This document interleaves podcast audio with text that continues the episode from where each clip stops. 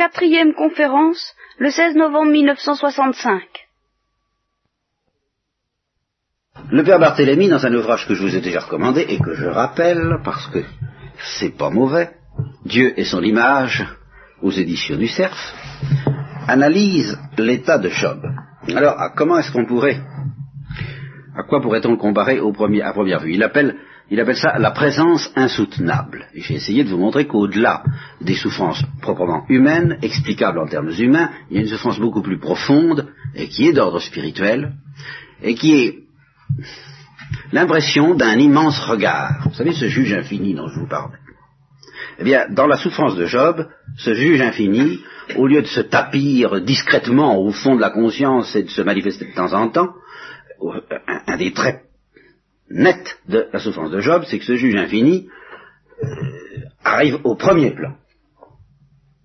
Et qu'à aucun moment, on ne peut éviter d'avoir l'impression d'être sous son regard. Un regard indiscret.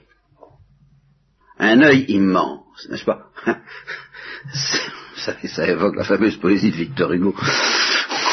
Au sujet de Cain, n'est-ce pas? L'œil était dans la tombe et regardait Cain, mais c'est tout de même ça voulez-vous, c'est tout de même ça. Avec cette différence que Cain sait ce qu'il a fait et que Job ne le sait pas. Voilà. Et alors si je voulais raffiner, je vous dirais même pour celui qui sait ce qu'il a fait, un moment vient, c'est le moment où il commence à souffrir d'une manière encore plus profonde et à prendre un peu peur, où il pressent que la présence de ce regard ne s'explique pas uniquement par ce qu'il sait, mais par quelque chose d'autre de plus profond et de plus redoutable encore peut-être que ce qu'il sait. Un œil le regarde et ne lui laisse plus de repos. Pourquoi? Et, cet œil ne semble pas bienveillant. Euh, je souligne ne semble pas, parce que c'est là, je vous le dis tout de suite, le paradoxe de la situation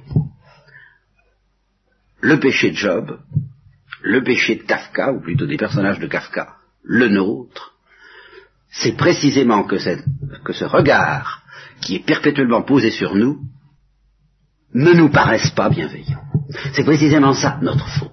Ah, je ne m'en explique pas pour le moment. Je vais essayer de vous l'expliquer. Vous la même. Enfin, pour le moment, je décris simplement ce que Job éprouve. Et euh, ça s'appuie sur des textes, à la fois des textes de Job lui-même, et puis le commentaire du Père Barthélemy. Dieu m'a comblé de bénédictions autrefois dans ma vie. Bon. Qu'il change, et qu'au lieu de bénédiction, il laisse tomber sur moi certaines épreuves, ça je l'admets encore. Et notez bien que c'est ce qui se passe au début de la vie de Job. N'est-ce pas? Euh, Il a été comblé de bénédictions, et puis après arrivent les mots. Eh bien, euh, sa femme commence à lui dire, disons, ton Dieu, là, il, pousse. Hein. Et alors, euh, Job lui répond, euh, ben non, si nous recevons les biens de la main de Dieu, pourquoi est-ce qu'on ne recevrait pas aussi les, les malheurs? Donc il est, tout prêt à encaisser ça. Vous voyez, euh, ça va encore. Mais alors ce qui ne va plus, c'est qu'au bout d'un certain temps, il a l'impression que Dieu s'obstine. Que Dieu le pourchasse. Et alors, il admettrait encore d'être rejeté, voire d'être condamné par une certaine justice. Mais ce qu'il ne comprend pas, c'est pourquoi euh, Dieu attache une telle importance à le pourchasser et à le poursuivre. Et alors il a ce cri qui est bien le nôtre, au fond. Et justement, c'est ce, c'est ce cri-là qui va définir notre péché. Pourquoi est-ce que nous, pourquoi attacher une telle importance à ma personne? Pourquoi ce, euh, s'obstiner sur, sur moi, mais qu'est-ce que je suis Je ne suis rien, je ne suis que du néant, je ne suis qu'une créature, justement au nom de l'adoration. Est-ce que tu pourrais pas me laisser tranquille? Autrement dit, ce que Job éprouve, voyez-vous, c'est euh, l'envers de ce que doit provoquer en nous la parole du Christ, tous les cheveux de votre tête sont comptés. Ça. Ce que Job éprouve, c'est qu'en effet, tous les cheveux de sa tête sont comptés, mais il a l'impression qu'ils sont comptés par quelqu'un qui lui en veut. Vous voyez Et non pas par quelqu'un qui le protège. Alors, il se demande pourquoi m'en vouloir tant que cela Même si j'ai péché, est-ce que j'ai vraiment une telle importance que ça? Quoi? Voyez, il, retourne les choses au nom de l'adoration. Alors, il est temps de vous donner des textes pour vous donner des preuves. Je ne vivrai pas toujours. C'est Job qui parle. Alors laisse-moi de ma, vie, mais c'est plus qu'un souffle. Mais qu'est-ce que c'est donc que l'homme Voyez, voilà. Mais pour que tu t'en fasses un tel, pour que tu en fasses un tel cas, et pour qu'il te tracasse tellement, mais ce sont les paroles même de Job que je vous cite là. Pourquoi? Tu viens prendre de ses nouvelles chaque matin. Vous voyez. Tu viens prendre de ses nouvelles chaque matin. Et il ne dit pas ça du tout dans un climat où euh, celui auquel nous sommes habitués en chrétien, mais justement ce climat dans lequel il ne faut pas déboucher trop vite. Celui qui consiste à dire, il vient prendre de nos nouvelles chaque matin parce qu'il nous aime. Car justement, il y a quelque chose dans notre cœur qui fait obstacle à ce que nous comprenions vraiment cette vérité, que Dieu vient prendre de nos nouvelles chaque matin parce qu'il nous aime. Il y a quelque chose qu'il ne comprend pas, cela. Et si il n'y avait pas ce quelque chose qu'il ne comprend pas cela, eh bien nous ne serions pas scandalisés, moi tout le premier, par la conduite de Dieu, par les épreuves qui s'accablent sur, qui, s'abattent sur, sur le genre humain. Car les épreuves qui s'abattent sur le genre humain sont précisément la manifestation de cette sollicitude de Dieu. Alors vous comprenez, vous comprenez, on ne comprend pas. Vous, n'allez tout de même pas me dire que lorsque la sollicitude de Dieu se manifeste sous cette forme, vous l'interprétez immédiatement comme une marque d'amour. Vous allez tout de même pas me dire ça. Et, moi non plus. Seulement, je vous préviens, justement, euh, la réponse chrétienne nous dit oui, c'est une marque d'amour. Alors, moi, je ne vous demande pas du tout d'interpréter cela, d'être tout de suite au niveau de cette réponse chrétienne, et puis de dire oui, c'est une marque d'amour. Ça, je ne vous demande pas ça. Mais je vous demande de prendre conscience que justement, vous n'êtes pas au niveau de cette réponse, et moi non plus. Alors cette réponse, si vous voulez, nous allons la laisser dans le couloir pour le moment. Nous allons suivre le pèlerinage de Job. Et alors, qu'est-ce que, au, niveau d'impureté où nous en sommes, qu'est-ce que nous pouvons nous constater? Ben, Qu'en effet, Dieu s'occupe de nous euh, tous les matins, mais pas pour, mais c'est pas drôle et qu'on aimerait bien qu'il nous laisse un peu tranquille, et qu'on se demande pourquoi il attache une telle importance à notre pauvre petite personne. Tu viens prendre de ces nouvelles chaque matin, tu l'épies à chaque instant. Est-ce que tu cesseras, alors est-ce que tu vas enfin cesser de me dévisager? Job éprouve bien la présence de cet œil qui est au fond de la tombe et qui regarde Cain. Voilà ce que Job éprouve. Mais, mais pourquoi, mon Dieu, pourquoi, même si j'ai péché, est-ce que j'ai une telle importance? Est-ce que tu me laisseras seulement avaler ma salive? Si j'ai péché, qu'est-ce que ça peut te faire? Voilà. Qu'est-ce que ça peut te faire? Tu es impassible, tu es heureux, toi, hein? Alors? Si j'ai péché, qu'est-ce que ça peut te faire, espion des hommes? Voilà comment Job appelle Dieu. Oui. Espion des hommes. Et ce sont ces paroles qui sont louées par Dieu à la fin. Tout en, tout en étant remises en place, n'est-ce pas, quel est celui qui trouble le plan de Dieu par des discours sans intelligence, mais malgré tout, il y a quelque chose dans ces paroles qui plaît à Dieu. Et nous essaierons de définir quoi. Si j'ai péché, qu'est-ce que ça peut te faire, espion des hommes Pourquoi t'acharner sur moi et me dégoûter de moi-même? Laisse passer mes péchés, écrase quoi, hein? Et quand tu es assez grand pour ça, tu es assez grand pour ça quand même. T'occupe pas de toutes mes fautes, je vais me coucher dans la poussière. Tu pourras me chercher alors, J'existerai plus. Alors, commentaire du Père Barthélemy, on sent ici que Job exprime ce drame de la présence silencieuse et condamnatrice de Dieu par le regard. Un simple regard qui, qui nous cherche. Vous voyez le châtiment. Alors là, vraiment, quand la, la, la, persécutée d'Auschwitz, n'est-ce pas, qui disait le seul châtiment serait qu'ils comprennent ce qu'ils ont fait. Je pense que autant qu'on peut imaginer ce que, peut être, ce que pourra être, d'une manière que j'espère euh, pas éternel, provisoire, mais le châtiment des bourreaux d'Auschwitz, c'est que le regard de ceux qu'ils ont persécutés, et qui est Jésus-Christ, je suis Jésus que tu persécutes, eh bien, les poursuivra, qu'ils ne pourront pas y échapper. C'est ça. Seulement alors, nous, on est tenté de se dire, bon, oui, pour les bourreaux d'Auschwitz, ça va, mais nous, pourquoi Dieu nous poursuit Qu'est-ce qu'on a? Qu'est-ce qu'on lui a fait? Me laisseras-tu seulement avaler ma salive? Avaler sa salive suppose, dit le père Barthélemy, qu'on ait un peu de répit, un peu de calme. Et, de fait, Job est tellement impressionné et crispé par le regard de Dieu braqué sur lui qu'il ne peut pas avaler. Ce qui fait souffrir Job, et c'est assez joliment vu, c'est exactement ce qui fait que quelqu'un n'est pas chez soi s'il a la fenêtre de ses voisins qui donne à deux mètres de sa chambre s'il n'a pas de rideau. Alors ajoutez-y, ajoutez-y quelque chose de beaucoup plus profond et de métaphysique que cela, n'est-ce pas? Euh, Imaginez, pour, aider à, la perception, que le voisin en question, c'est la victime d'un bourreau d'Auschwitz. Le, bourreau euh, euh, est étalé devant le regard de sa victime. Sa victime le regarde. Et éternellement avec ce regard qu'elle a pu avoir au moment où le bourreau frappait. Ben, imaginez ce que l'effet, la, la vie que ça peut être, n'est-ce pas? C'est, quelque chose comme ça que sent Job de la part de Dieu. Job dit, mais je lui ai rien fait. Et puis, et puis même si j'ai fait quelque chose, enfin, j'ai pas pu l'atteindre, vous comprenez il est, trop, il, il est trop grand pour ça. Alors, Job demande à Dieu donc de s'éloigner.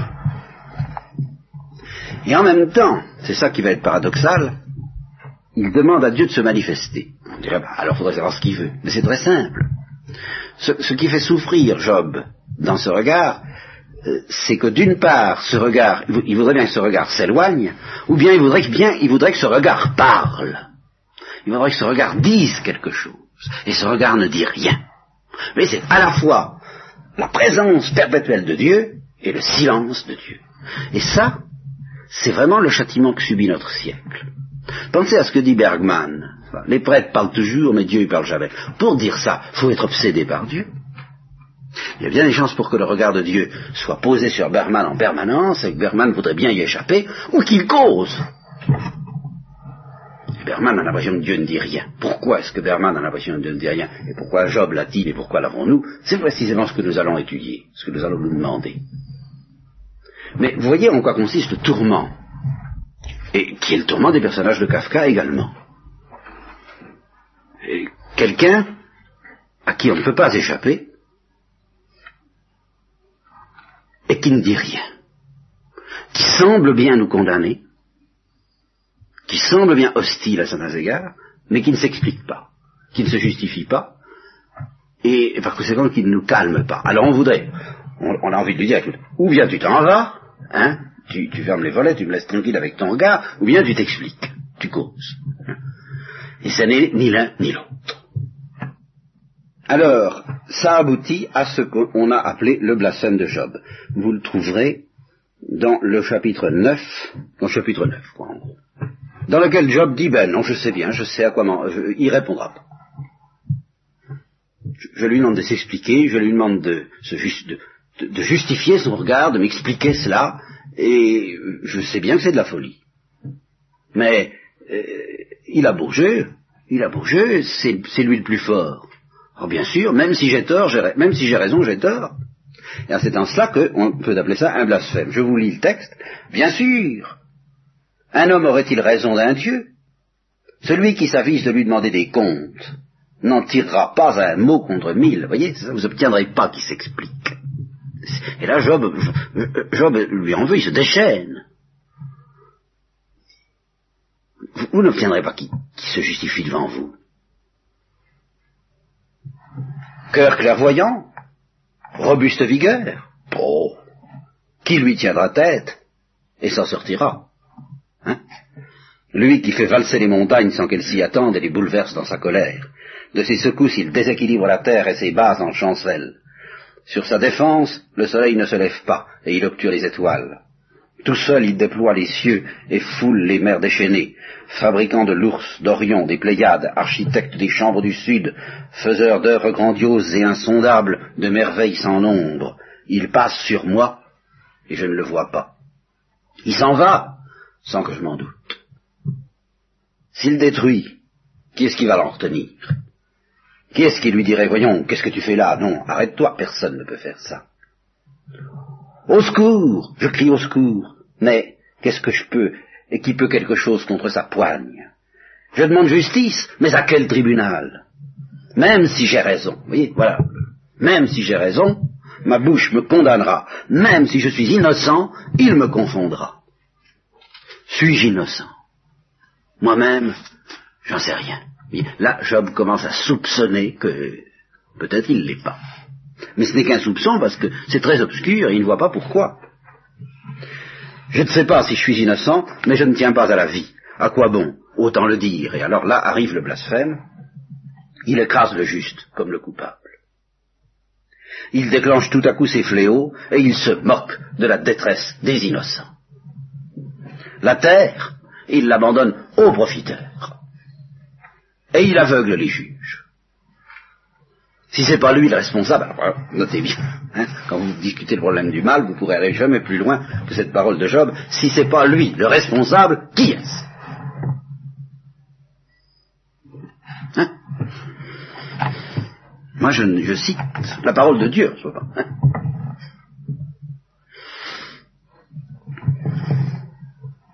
Et justement, à propos de cette parole même, le père Barthélemy met en note exactement ce que je vous ai dit et redit, mais enfin, vous voyez je ne suis pas seul à interpréter les choses ainsi, cette clameur d'un homme qui a faim et soif de justice est plus agréable à Dieu que les sentences de cendre des médecins de fantaisie qui cherchent à justifier la providence par une apologétique facile faite de vieilles maximes. En effet, après avoir tiré de Job l'aveu qu'il n'y a aucune commune mesure, ça quand même, pas, entre la sagesse créatrice et les problèmes que l'homme se pose, Dieu s'adresse aux amis, là, et il leur dit, ma colère s'est enflammée contre toi et tes deux amis, car vous n'avez pas bien parlé de moi, comme l'a fait mon serviteur Job. Et maintenant, procurez-vous sept taureaux et sept béliers, et puis allez vers mon serviteur Job. Vous offrirez pour vous un holocauste, tandis que mon serviteur Job priera pour vous. J'aurai égard à lui, et je ne vous infligerai pas ma disgrâce pour n'avoir pas, comme mon serviteur Job, bien parlé de moi tout de même extraordinaire. Hein et alors euh, les trois amis, euh,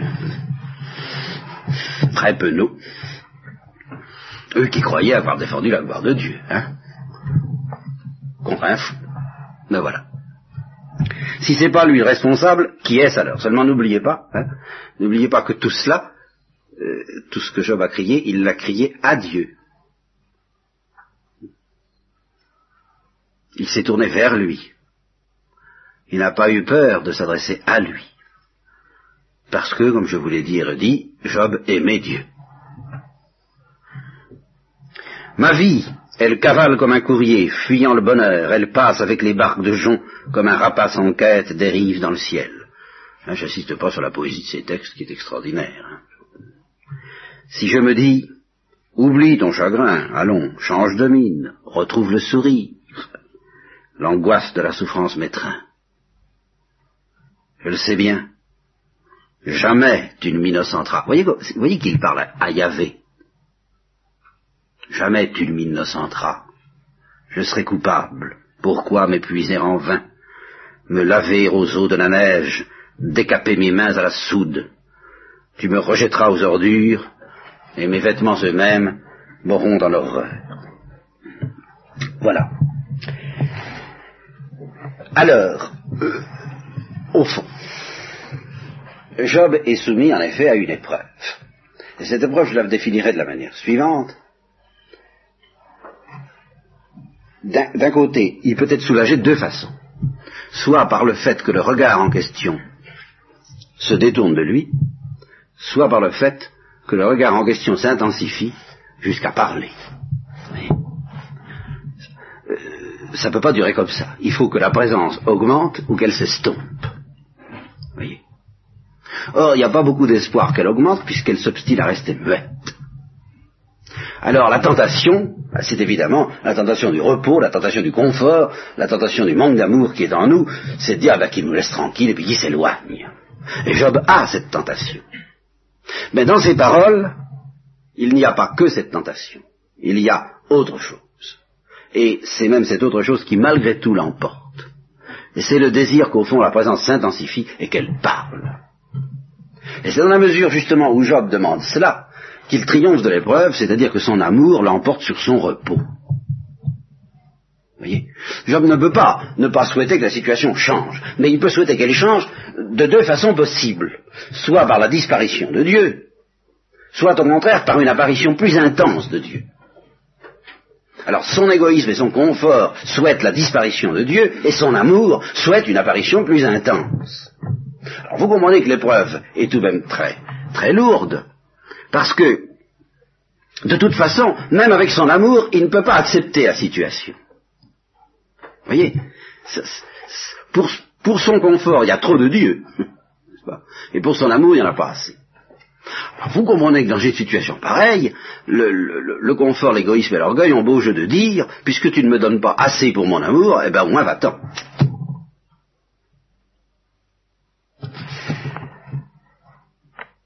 Et alors c'est là que, eh bien malgré tout, Job, à ce point de vue-là, ne, ne cale pas. Quand il dit à Dieu, laisse-moi tranquille, ça n'est pas son dernier mot. Son dernier mot, c'est lui demander de parler. Voilà, je cite encore des paroles, je vivais au calme, et il m'a bouleversé. M'ayant saisi, brisé la nuque, il me prend pour cible, mes reins en sont lardés, il n'a pas pitié.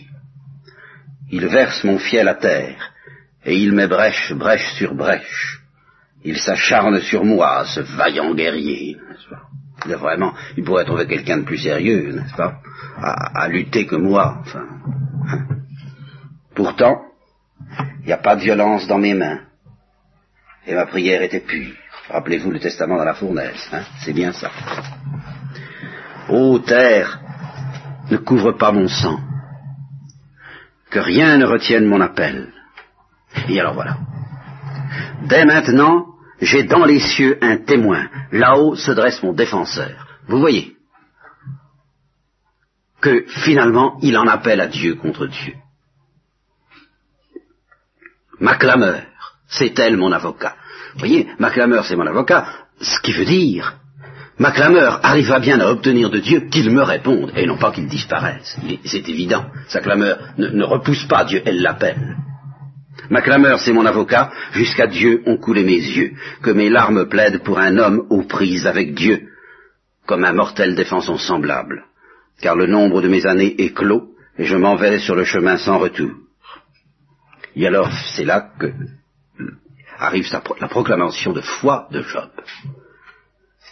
Qui est-ce qui donnera à mes paroles de rester inscrites, gravées en quelques livres, incisées au burin et noircies au plomb, en plein roc pour toujours? Oui, je sais que mon avocat est vivant, qu'il surgira le dernier de la poussière, quand mon cadavre sera déjà déchiqueté, hors de ma chair, je verrai Dieu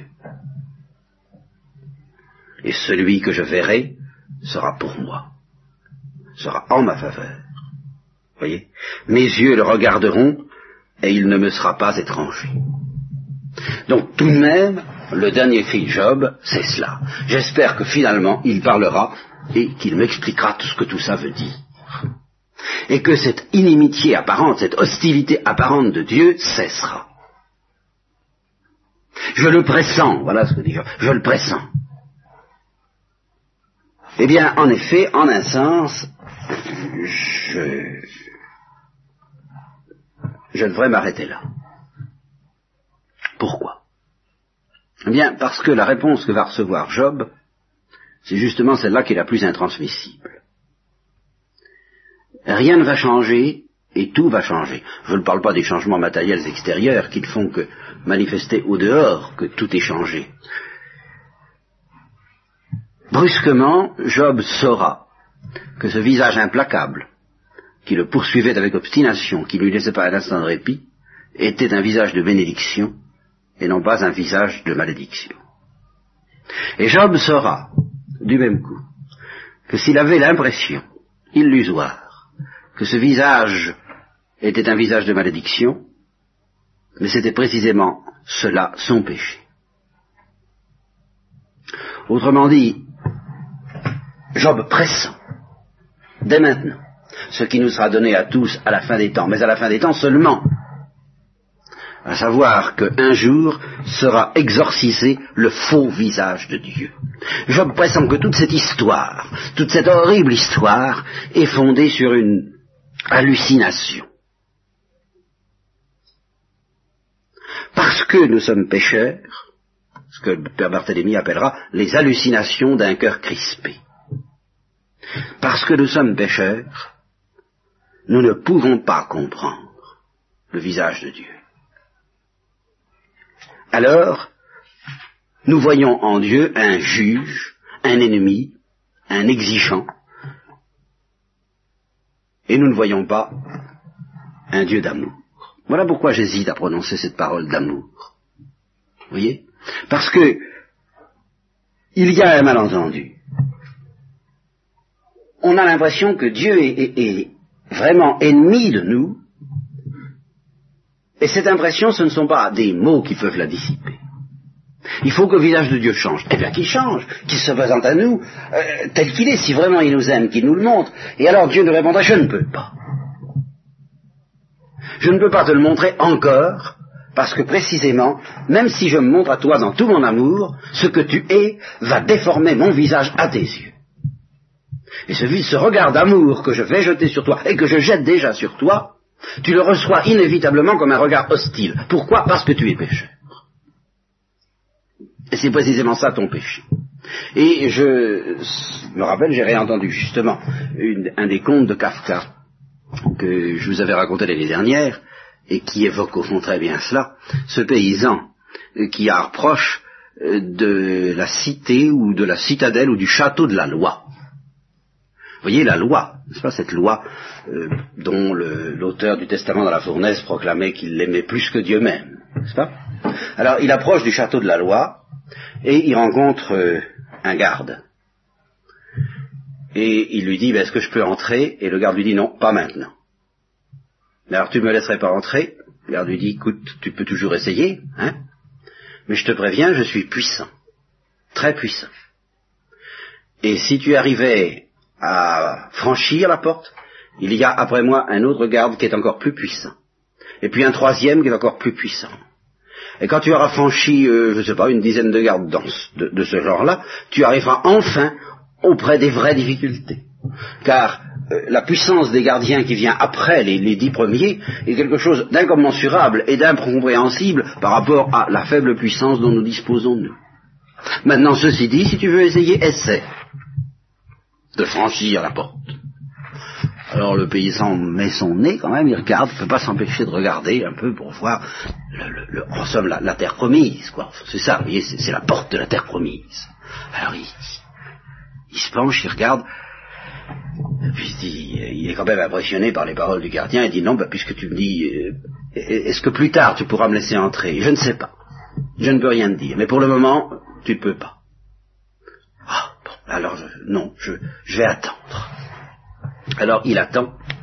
Puis au bout d'un an, euh, il, attend tout près, il reste là, il ne bouge plus, parce qu'il est fasciné par la beauté de la terre promise.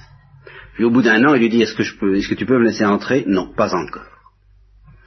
Moi, je vais attendre. Et alors, il vieillit, comme ça, lentement, au, pied de la porte. Sa, barbe pousse, il devient sourd. Et, et, puis de temps en temps, il demande Et maintenant, je pourrais entrer Et le gardien lui dit Non, pas encore. Puis à la fin, il va mourir il est sur le point de mourir, il est devenu à peu près complètement sourd, alors le gardien se penche sur lui, et il lui dit, voilà, c'est fini, on va fermer. Maintenant, je te préviens, un seul pouvait entrer, c'était toi. Tu n'avais qu'à oser. Et maintenant, je ferme. Qu'est-ce que ça veut dire? Ben, Ça veut dire justement que nous avons l'impression qu'il y a, pour atteindre Dieu, des montagnes, des montagnes d'obstacles. Et on se laisse impressionner par ces montagnes d'obstacles. Et on se laisse écraser. Alors, et c'est précisément cela notre faute. Tout cela est une illusion, il n'y a pas d'obstacle. Et c'est pourquoi la foi renverse les montagnes. Seulement cette foi, eh bien cette foi justement pour arriver à ce qu'elle sorte de notre cœur, avec cette, cette, audace du paysan qui, malgré la parole, la parole du garde, tout ça, c'est une sorte d'immense cauchemar, mais sorti de notre cœur à nous, de notre cœur de péché. Ce, ce, cauchemar des paroles du garde qui nous dit tu n'entreras pas, je suis puissant, derrière moi il y en a encore bien d'autres. Oh là là, au fond, ces fameuses paroles des supérieurs de Thérèse de l'Enfant Jésus quand elle disait je deviendrai une sainte et qui lui disait oh là là, la sainteté, ma pauvre fille, c'est autre chose que ce que vous pensez, vous êtes une petite orgueilleuse. Est-ce que vous croyez qu'on devient saint comme ça? Il y a bien des obstacles, et il y en a d'autres, et de plus encore. Et quand on a vaincu gourmandise, il faut vaincre la colère et après il faut vaincre. C'est une accumulation. C'est très compliqué la perfection. La, les manuels de perfection dont Thérèse sur lesquels elle se cassait la tête. Mais c'est ça les, les gardes de Kafka. C'est exactement ça. Alors on se laisse impressionner. Et puis Thérèse de l'Enfant Jésus, elle, eh bien, elle dit, ben non, je ne me laisserai pas impressionner, j'aurai l'audace que n'a pas eu ce paysan. On va bien voir. Et Dieu n'attendait que ça. Voilà ce qu'on découvre. Dieu n'attendait que ça. Quelqu'un qui ose. Malgré cette apparence effarante que, la perfection, que la sainteté est inaccessible. Voilà. C'est-à-dire le royaume des cieux, c'est-à-dire l'amour, c'est-à-dire la, délivrance de notre orgueil et tout ça. Quelqu'un qui ose. Et alors immédiatement, le cauchemar disparaît. Tout de suite. Le cauchemar de Job. Seulement, pour en arriver à ça, eh bien, nous serons tous obligés, en principe, je crois, mais je vous l'ai souvent dit, j'espère que ça aura lieu sur la terre, parce que j'essaie d'être disciple de Thérèse de l'Enfant Jésus elle-même, nous serons tous obligés de passer par le cauchemar de Job, non pas parce que Dieu veut nous l'infliger, mais parce que nous sommes fabriqués de telle sorte que, avant qu'on arrive à comprendre qu'il n'y a pas d'obstacle, que c'est illusoire, que ce sont des, des produits de notre cœur endurci, eh bien, il est probable qu'il faudra souffrir beaucoup, parce qu'il faudra essayer d'aller vers Dieu, et que tant qu'on va vers Dieu avec un cœur endurci, Dieu nous apparaît endurci. Tant qu'on va vers Dieu avec un cœur dur, Dieu nous apparaît lui-même dur envers nous. C'est ça le péché c'est d'être incapable de comprendre la tendresse inénarrable de Dieu. Voilà pourquoi j'hésite à vous en parler? C'est d'ailleurs pas que je la comprenne mieux que vous, mais je, je crois comprendre que je ne comprends pas. Et à cause de cela, je, je, n'ose pas parler de ça.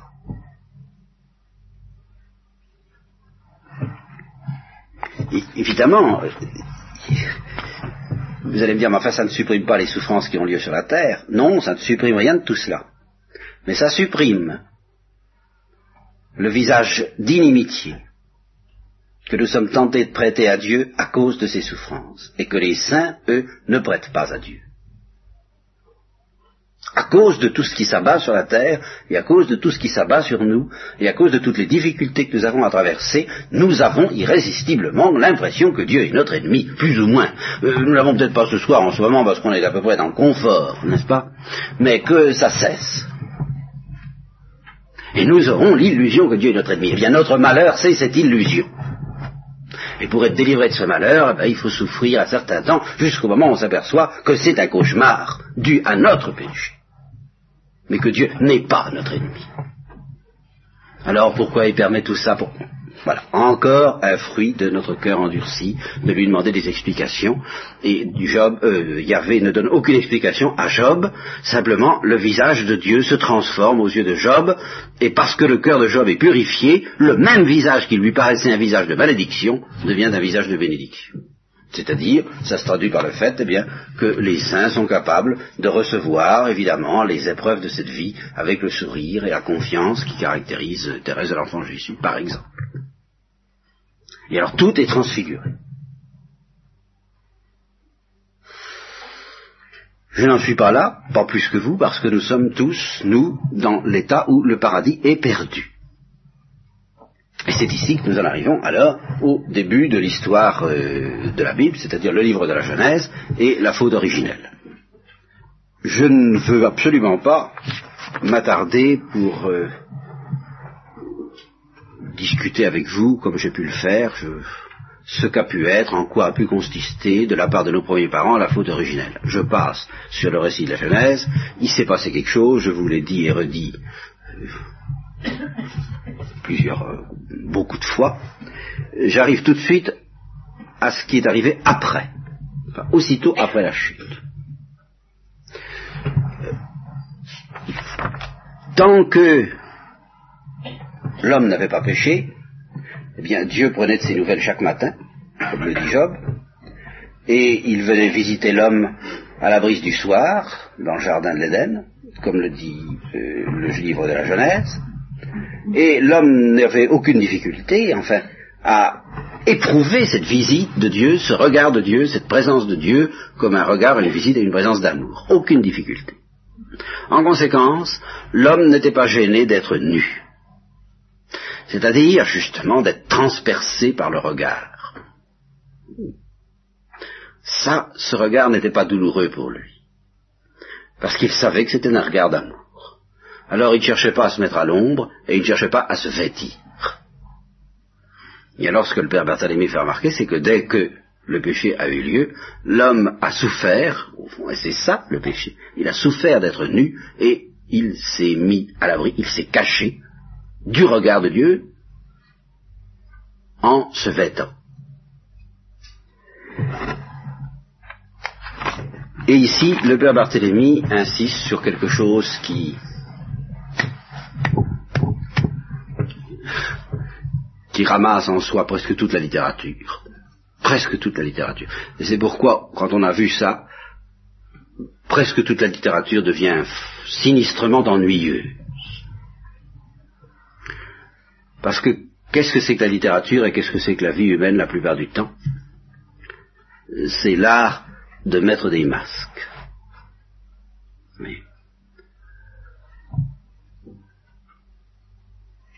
Nous ne vivons avec les autres qu'en leur offrant un masque de nous-mêmes.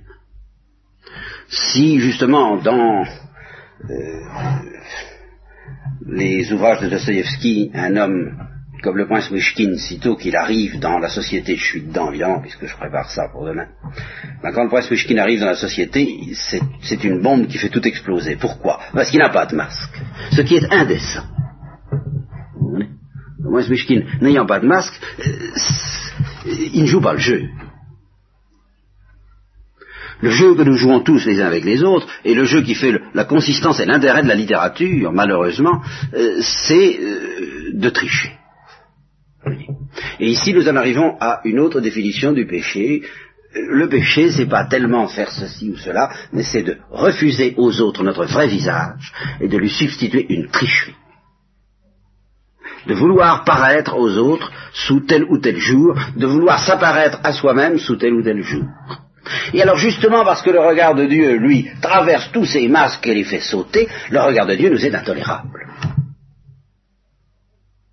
et nous l'éprouvons comme un ennemi. Mais si nous pouvions cesser d'avoir justement ce besoin de mettre un masque, nous étions délivrés du péché originel, alors nous serions heureux d'être transparents dans le regard de Dieu. Je vais vous lire alors ce que dit à ce sujet-là le Père Barthélemy.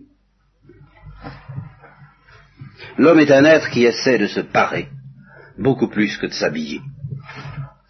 Il essaie de jouer un personnage, d'avoir une figure, d'avoir un air d'ange. Mais à proprement parler, tout ça est un essai pour avoir l'air d'être.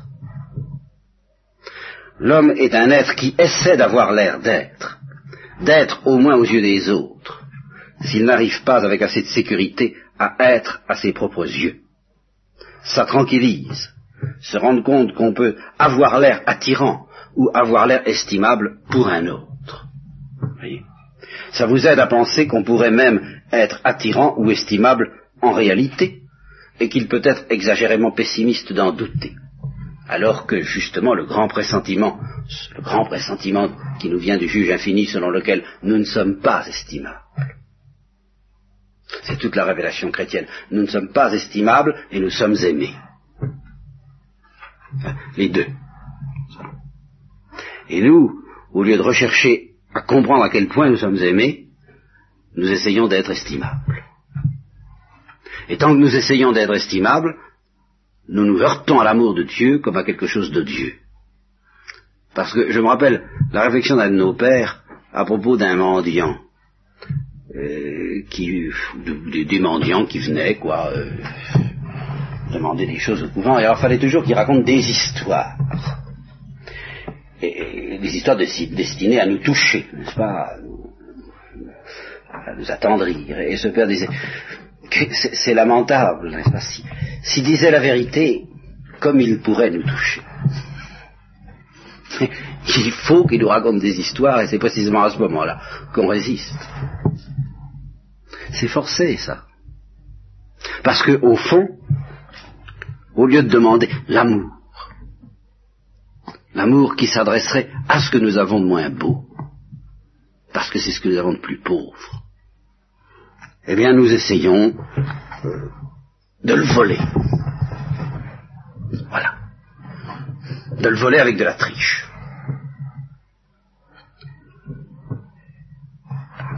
Alors, comme cette tentative, comme cet instinct est inscrit en nous, vous comprenez, c'est ça le péché originel, n'allez pas chercher plus loin, en nous tous, par rapport à Dieu. Comme il ne suffit pas de dire je veux être vrai pour être vrai.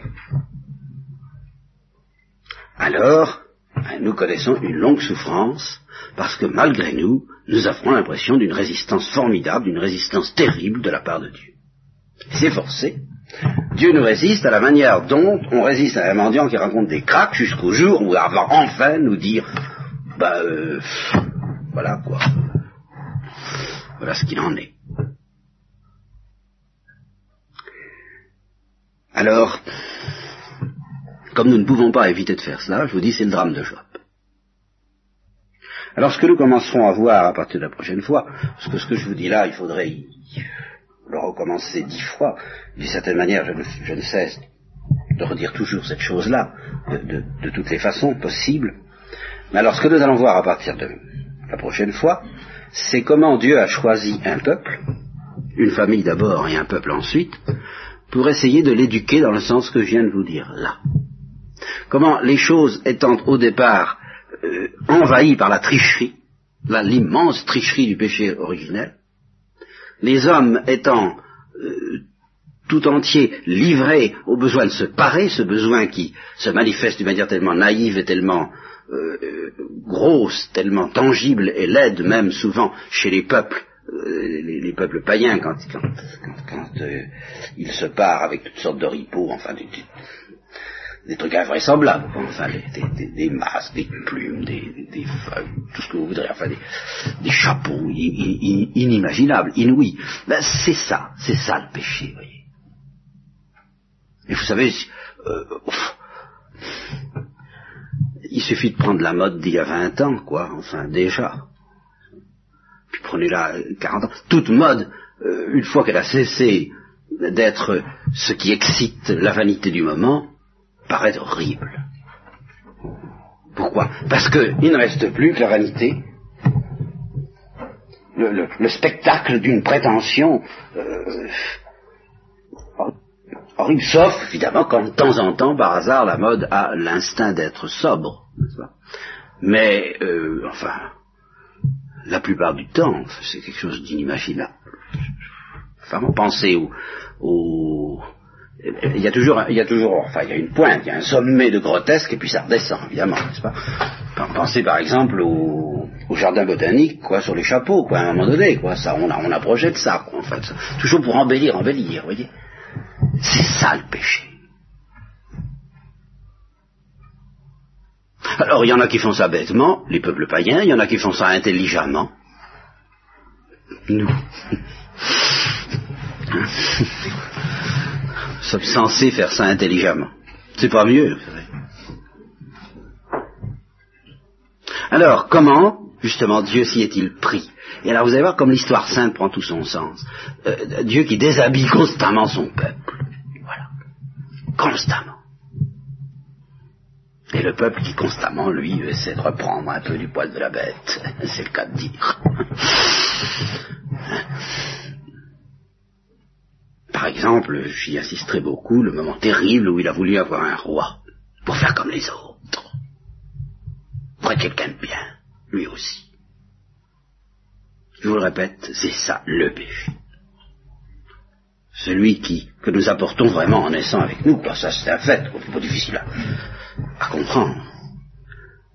Alors pour nous, la transparence extraordinaire, sans laquelle évidemment on ne peut pas entrer dans l'amour de Dieu, c'est quelque chose, c'est un décapage nécessairement cruel.